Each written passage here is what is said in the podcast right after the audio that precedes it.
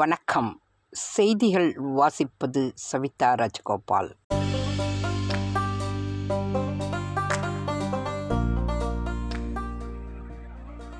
இன்றைய முக்கிய தேசிய செய்திகள். லேசான அறிகுறியுடன் கொரோனா பாதிக்கப்பட்டோர் சிடி ஸ்கேன் எடுப்பதில் எந்த நன்மையும் இல்லை, எய்ம்ஸ் இயக்குனர்.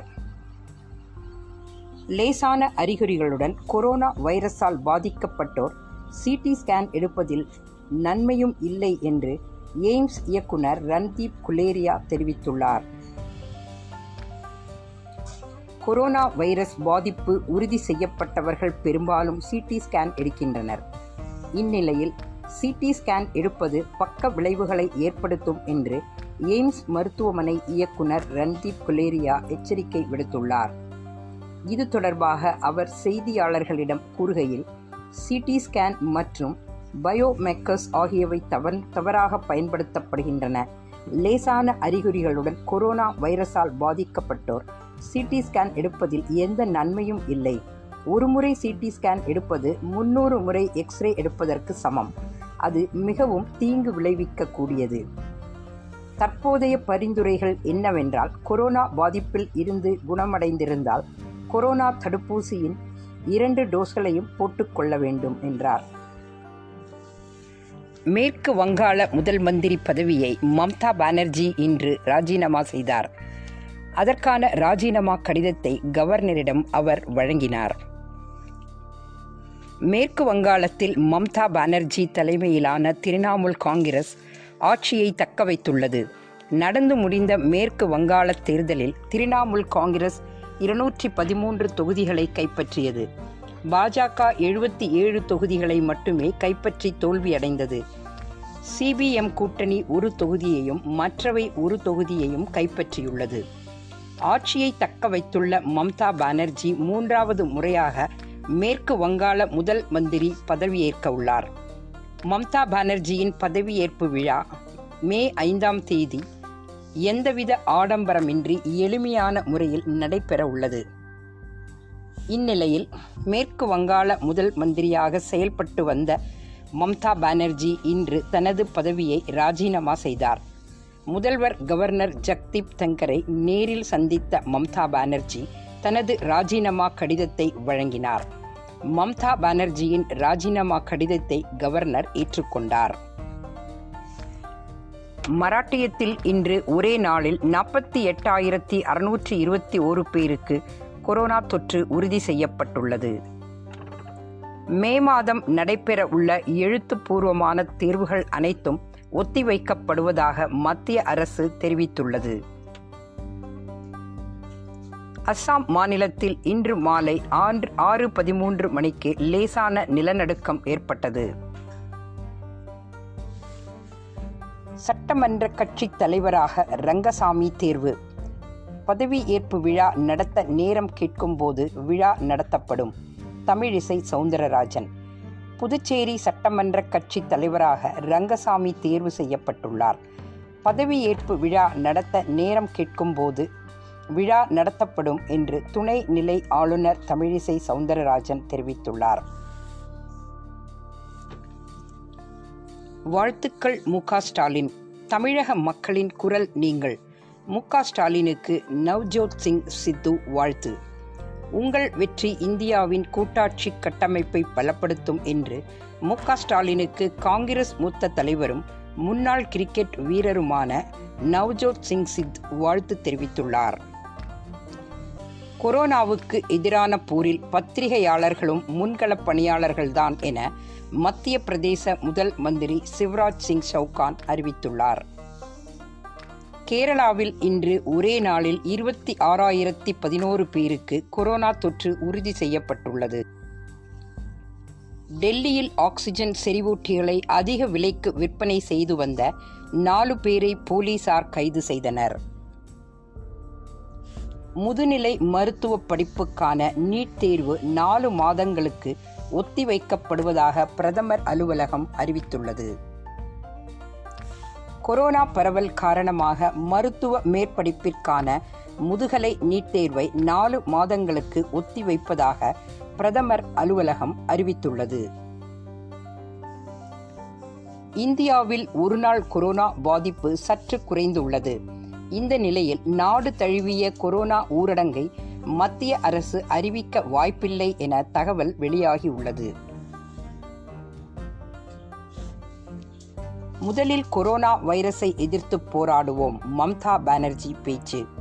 கொரோனா வைரஸை எதிர்த்து முதலில் போராடுவோம் என்று மேற்கு வங்காள முதல் மந்திரி மம்தா பானர்ஜி தெரிவித்துள்ளார்.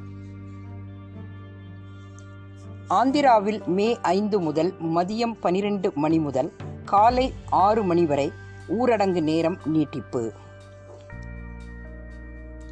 டெல்லிக்கு தினமும் 976 மெட்ரிக் டன் ஆக்சிஜன் தேவைப்படுவதாக துணை முதல் மந்திரி மணீஷ் சிசோடியா தெரிவித்துள்ளார். ஒடிசாவில் கடந்த 24 மணி நேரத்தில் 8914 பேருக்கு கொரோனா தொற்று உறுதி செய்யப்பட்டுள்ளது. கொரோனா செய்திகளை ஒளிபரப்ப தடை கோரும் மனு டெல்லி ஹைகோர்ட்டில் தள்ளுபடி. செய்தி சரியாக இருந்தால் ஊடகங்களுக்கு தடை விதிக்க முடியாது. கொரோனா செய்திகளை ஒளிபரப்ப கட்டுப்பாடுகள் கோரும் மனுவை தள்ளுபடி செய்து டெல்லி ஹைகோர்ட் உத்தரவிட்டுள்ளது. கர்நாடகா மாநிலத்தில் ஆக்சிஜன் பற்றாக்குறை காரணமாக 24 நோயாளிகள் பலியான விவகாரத்தில் விசாரணைக்கு உத்தரவிடப்பட்டுள்ளது. கேரள மாநில முதல் மந்திரி பினராயி விஜயன் தனது ராஜினாமா கடிதத்தை அம்மாநில ஆளுநரிடம் அளித்தார். மே 3க்குள் ஆக்சிஜன் பற்றாக்குறையை முடிவுக்கு கொண்டு வர வேண்டும் என சுப்ரீம் கோர்ட் மத்திய அரசை கேட்டுக்கொண்டுள்ளது. கொரோனா பரவலுக்கு தேர்தல் ஆணையமே காரணம் என கூறினால் தவறை சரி செய்ய முயலுங்கள், சுப்ரீம் கோர்ட் அறிவுரை. கொரோனா பரவலுக்கு தேர்தல் ஆணையமே காரணம் என ஹைகோர்ட் கூறினால் தவறை சரி செய்ய முயலுங்கள் என்று சுப்ரீம் கோர்ட் அறிவுறுத்தியுள்ளது. இந்தியாவில் அடுத்த சில மாதங்களுக்கு தடுப்பூசி பற்றாக்குறை நிலவும் என சீரம் இன்ஸ்டிடியூட் ஆஃப் இந்தியா தலைமை நிர்வாகி ஆதார் பூனவல்லா தெரிவித்துள்ளார். புதுச்சேரி மக்களுக்கு நன்றி என்றும் புதுச்சேரி இனி ஊழலற்ற வளர்ச்சி நிர்வாகம் சார்ந்த அரசுக்கு சாட்சியாக விளங்கும் என்றும் மத்திய அமைச்சர் அமித் ஷா தெரிவித்துள்ளார். இங்கிலாந்து பிரதமர் போரிஸ் ஜான்சனுடன் காணொலி வாயிலாக நாளை பிரதமர் மோடி ஆலோசனை நடத்தவுள்ளார். ஆந்திர மாநிலம் திருப்பதி மக்களவை தொகுதிக்கு கடந்த ஏப்ரல் 13ஆம் தேதி தேர்தல் நடைபெற்றது. திருப்பதி மக்களவை தொகுதி இடைத்தேர்தலில் ஒய்எஸ்ஆர் காங்கிரஸ் வெற்றி பெற்றது. மேற்கு வங்க தேர்தல் தோல்வியால் அடுத்து அமித் ஷா பதவி விலக வேண்டும் என தேசியவாத காங்கிரஸ் கூறியுள்ளது. ஸ்டாலின் மற்றும் மம்தா பானர்ஜியை ஆட்சிக்கட்டிலில் அமர வைத்த அரசியல் நிபுணர் பிரசாந்த் கிஷோர் இந்த பணியில் இருந்து வெளியேற விரும்புகிறேன் என கூறியுள்ளார். நாட்டில் நடந்து முடிந்த 5 மாநில சட்டசபை தேர்தல் முடிவுகள் நேற்று வெளியிடப்பட்டன. இவற்றில் மேற்கு வங்காளத்தில் திரிணாமுல் காங்கிரஸ் கட்சி மீண்டும் வெற்றி பெற்றது. தமிழக சட்டசபை தேர்தலில் ஸ்டாலின் தலைமையிலான திமுக கூட்டணி வெற்றி பெற்றுள்ளது. இதனால் 10 ஆண்டுகளுக்கு பின்னர் எதிர்க்கட்சியில் இருந்து ஆளுங்கட்சியாக உருவெடுத்துள்ளது. இந்த 2 மாநில தேர்தல்களிலும் ஸ்டாலின் மற்றும் மம்தா பானர்ஜியை வெற்றி பெறச் செய்வதற்கான பணிக்காக அரசியல் நிபுணர் பிரசாந்த் கிஷோர் ஈடுபடுத்தப்பட்டார். வெற்றி பெறுவதற்கான பிரச்சார யுக்திகளை வகுத்து கொடுப்பதில் வல்லவரான கிஷோர் கடந்த டிசம்பரில் வெளியிட்ட ட்விட்டர் பகுதியில் மேற்கு வங்காள தேர்தலில் 2 இலக்க தொகுதிகளை கைப்பற்றவே பாஜக கடுமையாக போராட வேண்டியிருக்கும். இந்த பதிவை சேமித்து வைத்துக் கொள்ளுங்கள். பாஜக இதனை விட கூடுதலாக இடங்களை கைப்பற்றினால் இந்த பணியை விட்டு நான் விலக வேண்டும் என்று பதிவிட்டார். இந்த தேர்தலில் பாஜக 75க்கும் கூடுதலான தொகுதிகளை கைப்பற்றியுள்ளது. இந்நிலையில் கிஷோர் அளித்துள்ள பேட்டியொன்றில், நான் தற்பொழுது மேற்கொண்டிருக்கும் பணியை தொடர விரும்பவில்லை, நிறைவாக பணியாற்றிவிட்டேன், நான் ஓய்வு எடுத்துக்கொள்வதற்கான நேரம் இது, வாழ்க்கையில் ஏதேனும் செய்ய வேண்டும், அதனால் இந்த பணியில் இருந்து வெளியேற விரும்புகிறேன் என தெரிவித்துள்ளார். அரசியலில் மீண்டும் இணைவீர்களா என்பதற்கு பதில் அளித்த கிஷோர், நான் ஒரு தோற்றுப்போன அரசியல்வாதி, அதனால் கடந்த காலத்திற்கு திரும்பி சென்று அடுத்து என்ன செய்ய வேண்டும் என யோசிக்க வேண்டும் என கூறினார். அஸ்ஸாமுக்கு தனது குடும்பத்துடன் சென்று தேயிலை தோட்ட பணிகளை கவனிக்க வேண்டும் என்றும் அவர் கூறியுள்ளார். தமிழகத்தில் 10 ஆண்டுகள் வனவாசம் அனுபவித்த திமுக ஆட்சியை பிடித்துள்ளது. கர்நாடக முன்னாள் முதல் மந்திரி குமாரசாமி கருத்து கூறியுள்ளார்.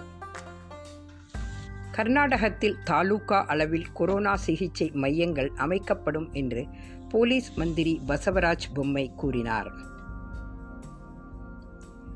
மக்கள் அரசியல் மாற்றத்தை விரும்புகிறார்கள்.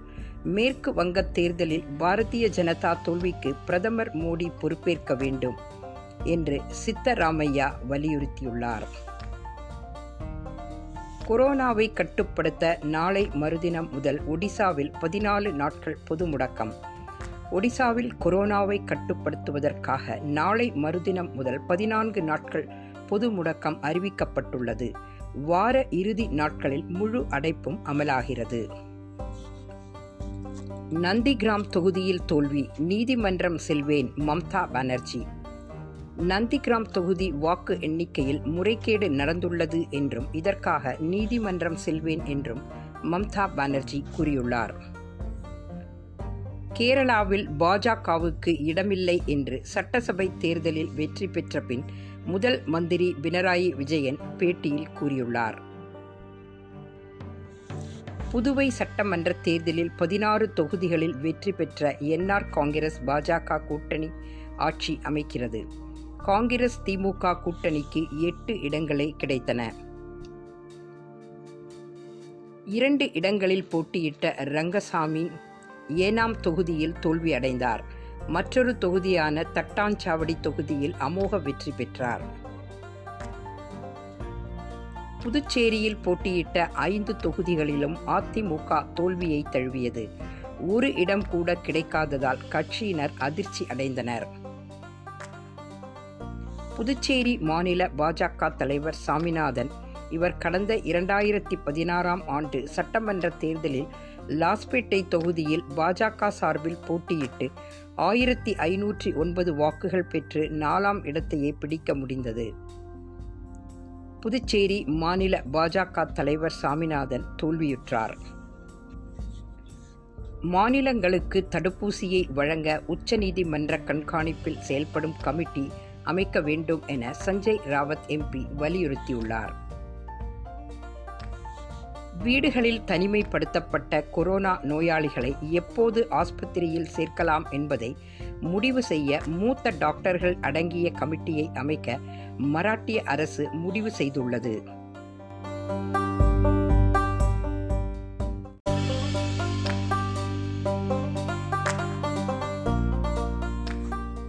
தொடர்வது மாநில செய்தி அறிக்கை.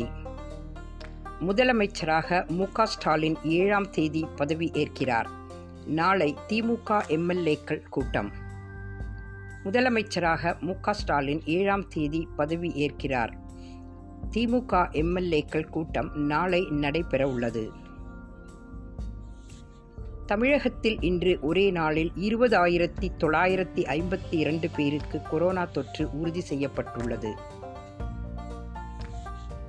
அதிமுக மற்றும் கூட்டணி கட்சிகளின் வேட்பாளர்களுக்கு வாக்களித்த மக்களுக்கு நன்றி என்று ஓபிஎஸ் இபிஎஸ் கூட்டாக அறிக்கை வெளியிட்டுள்ளனர். தேர்தல் ஆணையம் அதிகாரப்பூர்வ அறிவிப்பு. திமுக 159, அதிமுக 75 இடங்களில் வெற்றி. தமிழக சட்டப்பேரவை தேர்தலில் திமுக கூட்டணி 159 தொகுதிகளிலும் அதிமுக கூட்டணி 75 தொகுதிகளிலும் வெற்றி பெற்றுள்ளதாக தேர்தல் ஆணையம் அதிகாரப்பூர்வமாக அறிவித்துள்ளது. கொரோனா தடுப்பு நடவடிக்கை குறித்து அரசு அதிகாரிகளுடன் ஆலோசனை, உதயநிதி ஸ்டாலின் ட்வீட். அரசின் வழிகாட்டு நெறிமுறைகளை பின்பற்றி நோய் பரவலை தடுத்திட உதவி வேண்டும் என்று அந்த ட்வீட்டில் மு க ஸ்டாலின் குறிப்பிட்டுள்ளார். மக்கள் அனைவரும் முகக்கவசம் அணிந்து கொரோனா நோய் பரவலை தடுத்திட வேண்டும் என்று முதல் அமைச்சராக பதவியேற்க உள்ள ஸ்டாலின் வேண்டுகோள் விடுத்துள்ளார். எடப்பாடி பழனிசாமியின் ராஜினாமாவை ஆளுநர் பன்வாரிலால் புரோஹித் ஏற்றுக்கொண்டார். தமிழக முதலமைச்சராக பொறுப்பேற்க உள்ள திமுக தலைவர் மு க ஸ்டாலினை சந்தித்து கொரோனா தடுப்பு பணிகள் குறித்து தலைமைச் செயலாளர், சுகாதாரத்துறை செயலர் உள்ளிட்ட அதிகாரிகள் ஆலோசனை நடத்தினர். மத்திய அரசிடம் இருந்து தேவையான உதவிகளை கேட்டுப் பெறுவோம் என வானதி சீனிவாசன் தெரிவித்துள்ளார். சென்னை தலைமைச் செயலகத்தில் காலியாகும் முன்னாள் அமைச்சர்கள் அறை, புதிய அமைச்சர்களுக்காக அறைகளை தயார் செய்யும் பணி தீவிரமாக நடைபெற்று வருகிறது. வாழ்த்து தெரிவித்த ஓ பன்னீர்செல்வத்திற்கு இதயமார்ந்த நன்றி. தமிழகத்தின் வளர்ச்சிக்கு அனைவரின் ஒத்துழைப்பும் தேவை என திமுக தலைவர் மு க ஸ்டாலின் கூறியுள்ளார். 2021 ஆண்டில் பாஜக சட்டமன்ற உறுப்பினர்கள் பேரவையை அலங்கரிப்பார்கள் என்று சபதம் ஏற்றிருந்தோம்.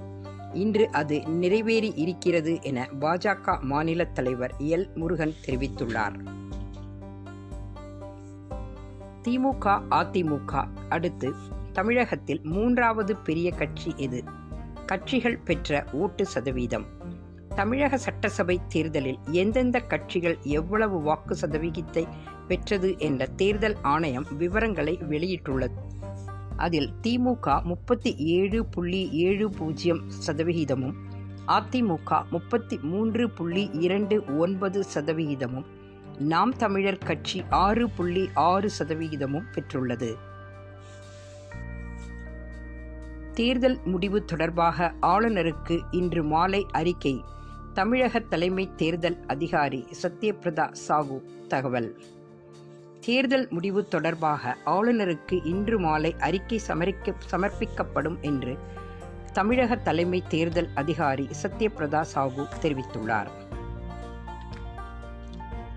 தமிழக அரசின் ஆலோசகர் பதவியை ராஜினாமா செய்தார் சண்முகம். 50 ஆண்டுகளுக்கும் மேலாக திமுகவில் பல்வேறு பொறுப்புகளை ஏற்று கட்சியிலும் ஆட்சியிலும் நிர்வாக முத்திரைகளை பதித்த பெருமை ஸ்டாலின் அவருக்கு உண்டு என கே எஸ் அழகிரி தெரிவித்துள்ளார். 50 ஆண்டு கால அனுபவம் மிக்க ஸ்டாலின் கையில் தமிழகம் என்று கே எஸ் அழகிரி பாராட்டு தெரிவித்துள்ளார். திமுக தலைவர் மு க ஸ்டாலினுடன் முக்கிய நிர்வாகிகள், கூட்டணி கட்சி தலைவர்கள் நேரில் சந்தித்து வாழ்த்து தெரிவித்தனர். தமிழக முதலமைச்சராக பொறுப்பேற்க உள்ள மு க ஸ்டாலினை தலைமைச் செயலாளர் ராஜீவ் ரஞ்சன் நேரில் சந்தித்து ஆலோசனை நடத்தி வந்தார். மிகச்சிறந்த தமிழகத்தை உருவாக்க தங்களது ஆலோசனையும் ஒத்துழைப்பும் தேவை என எடப்பாடி பழனிசாமிக்கு நன்றி தெரிவித்து வெளியிட்டுள்ள ட்வீட் பதிவில் மு க ஸ்டாலின் தெரிவித்துள்ளார். தேர்தல்கள் வரும் போகும், நல்ல பணிகள் கண்டிப்பாக தொடரப்பட வேண்டும் என மு க ஸ்டாலினுக்கு குஷ்பு வாழ்த்து தெரிவித்துள்ளார். சட்டமன்ற உறுப்பினர்கள் கூட்டம் நாளை மாலை 6 மணிக்கு நடைபெறும் என்று திமுக கட்சியின் பொதுச் செயலாளர் துரைமுருகன் தெரிவித்துள்ளார். தமிழக முதல்வராக பொறுப்பேற்க உள்ள ஸ்டாலினுக்கு எடப்பாடி பழனிசாமி வாழ்த்து தெரிவித்துள்ளார். சட்டமன்ற தேர்தலில் வெற்றி பெற்றதை அடுத்து தனது தாயிடம் மு க ஸ்டாலின் ஆசி பெற்றார். தமிழக முதல்வராக வரும் 7ஆம் தேதி திமுக தலைவர் மு க ஸ்டாலின் பதவியேற்க உள்ளார். விராலிமலை சட்டமன்ற தொகுதியில் அதிமுக வேட்பாளர் விஜயபாஸ்கர் வெற்றி பெற்றதாக அதிகாரப்பூர்வமாக அறிவிக்கப்பட்டுள்ளது. பெரியார் பூமியான இந்நிலத்தில் எப்போதும் வெற்றிடம் ஏற்படாது, கி வீரமணி பெருமிதம். இனமான போரில் திராவிடம் வென்றது என்று திமுக தலைவர் மு க ஸ்டாலினுக்கு திராவிடர் கழக தலைவர் கி வீரமணி வாழ்த்து தெரிவித்துள்ளார். மக்களின் தீர்ப்பை ஏற்றுக்கொள்கிறோம், வாக்களித்த மக்களுக்கு நன்றி என்று மக்கள் நீதி மய்யம் தலைவர் கமல்ஹாசன் தெரிவித்துள்ளார். பதவியேற்பு எளிமையாக நடைபெறும் என்றும் எம்எல்ஏக்களுடன் ஆலோசித்து முடிவு செய்யப்படும் என்றும் திமுக தலைவர் மு க ஸ்டாலின் தெரிவித்தார். சட்டசபை தேர்தலில் வெற்றி பெற்ற உதயநிதி ஸ்டாலினுக்கு திமுக எம்பி கனிமொழி வாழ்த்து தெரிவித்துள்ளார்.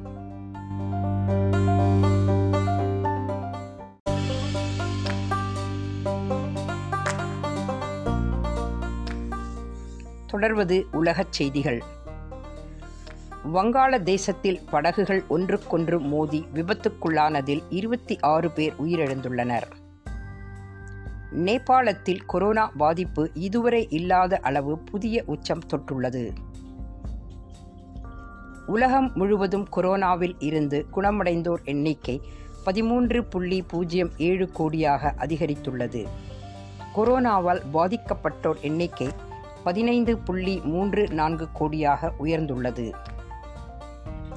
ஆப்கானிஸ்தானில் லாரி ஒன்று திடீரென தீப்பிடித்து எரிந்ததில் 9 பேர் கொல்லப்பட்டனர். 14 பேர் காயமடைந்துள்ளனர். ஜப்பானில் மத்திய பகுதியில் பலத்த காற்று வீசியதில் 92 கட்டடங்கள் சேதமடைந்துள்ளன. அமெரிக்கா தனது விரோத கொள்கையை மாற்றிக்கொள்ளாவிட்டால் எதிர்காலத்தில் அந்த நாடு மிக மோசமான விளைவுகளை எதிர்கொள்ள நேரிடும் என வடகொரியா பகிரங்க எச்சரிக்கை விடுத்துள்ளது.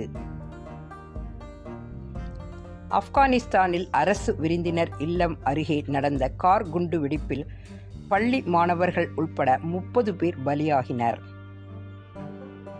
அமீரகத்தில் இருந்து 140 மெட்ரிக் டன் ஆக்சிஜன் இந்தியாவுக்கு அனுப்பப்பட்டது என்று இந்திய தூதர் பவன் கபூர் தெரிவித்தார். அமீரகத்தில் செயற்கை மழை பொழிவிற்காக கடந்த ஜனவரி முதல் மார்ச் வரை 3 மாதங்களில் விமானங்கள் மூலம் 75 தடவை இரசாயன பவுடர் வானில் தூவப்பட்டது. உலக அளவில் கொரோனா வைரஸ் பாதிப்பில் அமெரிக்கா தொடர்ந்து முதலிடத்தில் இருந்து வருகிறது. கொரோனா உயிரிழப்பிலும் அமெரிக்கா முதலிடத்தில் இருக்கிறது. அமெரிக்காவில் 10 கோடி பேருக்கு கொரோனா தடுப்பூசி முழுமையாக போடப்பட்டுள்ளது. கொரோனாவை சமாளிக்க இந்தியாவுக்கு அனைத்து உதவிகளையும் செய்ய ஜோ பைடன் உத்தரவு. இடைக்கால தூதரும் டெல்லி விரைவு. இந்தியா கொரோனா வைரஸ் தொற்றை கையாள்வதற்காக அனைத்து உதவிகளையும் அமெரிக்கா வழங்க ஜோ பைடன் உத்தரவிட்டுள்ளார். ஜப்பானில் சக்தி வாய்ந்த நிலநடுக்கத்தால் பீதி அடைந்த மக்கள் வீதிகளில் தஞ்சமடைந்தனர். சீனாவில் புயல் கனமழை, 11 பேர் பலியானார்கள். இந்தியாவில் இருந்து வந்தால் 5 ஆண்டுகள் சிறை, சொந்த நாட்டு மக்களுக்கு சிறை தண்டனை அறிவித்த ஆஸ்திரேலியா. இந்தியாவில் இருந்து ஆஸ்திரேலியர்கள் சொந்த நாடு திரும்பினால் அவர்களுக்கு 5 ஆண்டுகள் சிறை தண்டனை விதிக்க ஆஸ்திரேலியா அரசு முடிவு செய்துள்ளது. கொரோனா வைரஸ் பாதிப்பு அதிகமுள்ள இந்தியா உட்பட 7 நாடுகளுக்கு இஸ்ரேல் பயணத்தடை விதித்துள்ளது. இங்கிலாந்து, கனடா, ஆஸ்திரேலியா, ஐக்கிய அரபு அமீரகம் உள்பட பல உலக நாடுகள் இந்தியாவுக்கு பயணக்கட்டுப்பாடு விதித்து வருகின்றன. இந்த நிலையில் இந்தியர்கள் 4ஆம் தேதி முதல் அமெரிக்கா வருவதற்கு ஜோ பைடன் நிர்வாகம் அதிரடியாக தடை விதித்துள்ளது. ஜோ பைடன் பிறப்பித்துள்ள இந்த அதிரடி உத்தரவு காரணமாக அமெரிக்க குடிமக்கள் அல்லாத யாரும் இந்தியாவில் இருந்து அமெரிக்காவிற்கு செல்ல முடியாது. அதே நேரத்தில் சில விலக்குகளையும் அமெரிக்கா வழங்கியுள்ளது. அமெரிக்க குடிமக்கள் அல்லது நிரந்தர குடியுரிமை பெற்றவர்கள் தங்கள் வாழ்க்கை துணையுடன் அமெரிக்கா வரலாம். இலையுதிர் காலத்தில் ஆய்வுகளை தொடங்க விரும்பும் மாணவர்கள், கல்வியாளர்கள், பத்திரிகையாளர்கள் கொரோனா பாதித்த நாடுகளுக்கு முக்கியமான உள்கட்டமைப்பு ஆதரவை வழங்கும் நபர்களுக்கு அமெரிக்கா வர விலக்கு அளிக்கப்பட்டுள்ளது. இந்தியா, பிரேசில், சீனா, ஈரான், தென் ஆப்பிரிக்காவில் உள்ள தகுதி வாய்ந்த விண்ணப்பதாரர்களும் விலக்கு உண்டு. இந்தியாவுக்கு பயணக்கட்டுப்பாடு விதித்து ஜோ பைடன் பிறப்பித்துள்ள உத்தரவை எதிர்க்கட்சியான குடியரசுக் கட்சி எம்பிக்கள் டிம் புர்ச்சட், ஜோடி ஆரிங்டன் எதிர்ப்பு தெரிவித்து சாடியுள்ளனர். ஆனால் இந்திய வம்சாவளி எம்பி ரோஹன்னா ஆதரித்துள்ளார். விளையாட்டுச் செய்திகள். கொல்கத்தா அணி வீரர்களை தொடர்ந்து சென்னை அணியைச் சேர்ந்த 3 பேருக்கு கொரோனா பாதிப்பு ஏற்பட்டுள்ளது. கொல்கத்தா நைட் ரைடர்ஸ் அணியில் விளையாடும் வருண் சக்கரவர்த்தி மற்றும் சந்தீப் வாரியர் ஆகிய இருவருக்கும் கொரோனா தொற்று உறுதி செய்யப்பட்டுள்ளது. இன்றைய ஐபிஎல் போட்டி ஒத்திவைப்பு. கொரோனா பாதிப்பால் கடுமையாக பாதிக்கப்பட்டுள்ள இந்தியாவுக்கு சர்வதேச நாடுகள் உதவிக்கரம் நீட்டியுள்ளன. இந்தியாவுக்கு ரூ 29 லட்சம் நிதி உதவி ஆஸ்திரேலிய கிரிக்கெட் வாரியம் உதவிக்கரம் நீட்டியுள்ளது.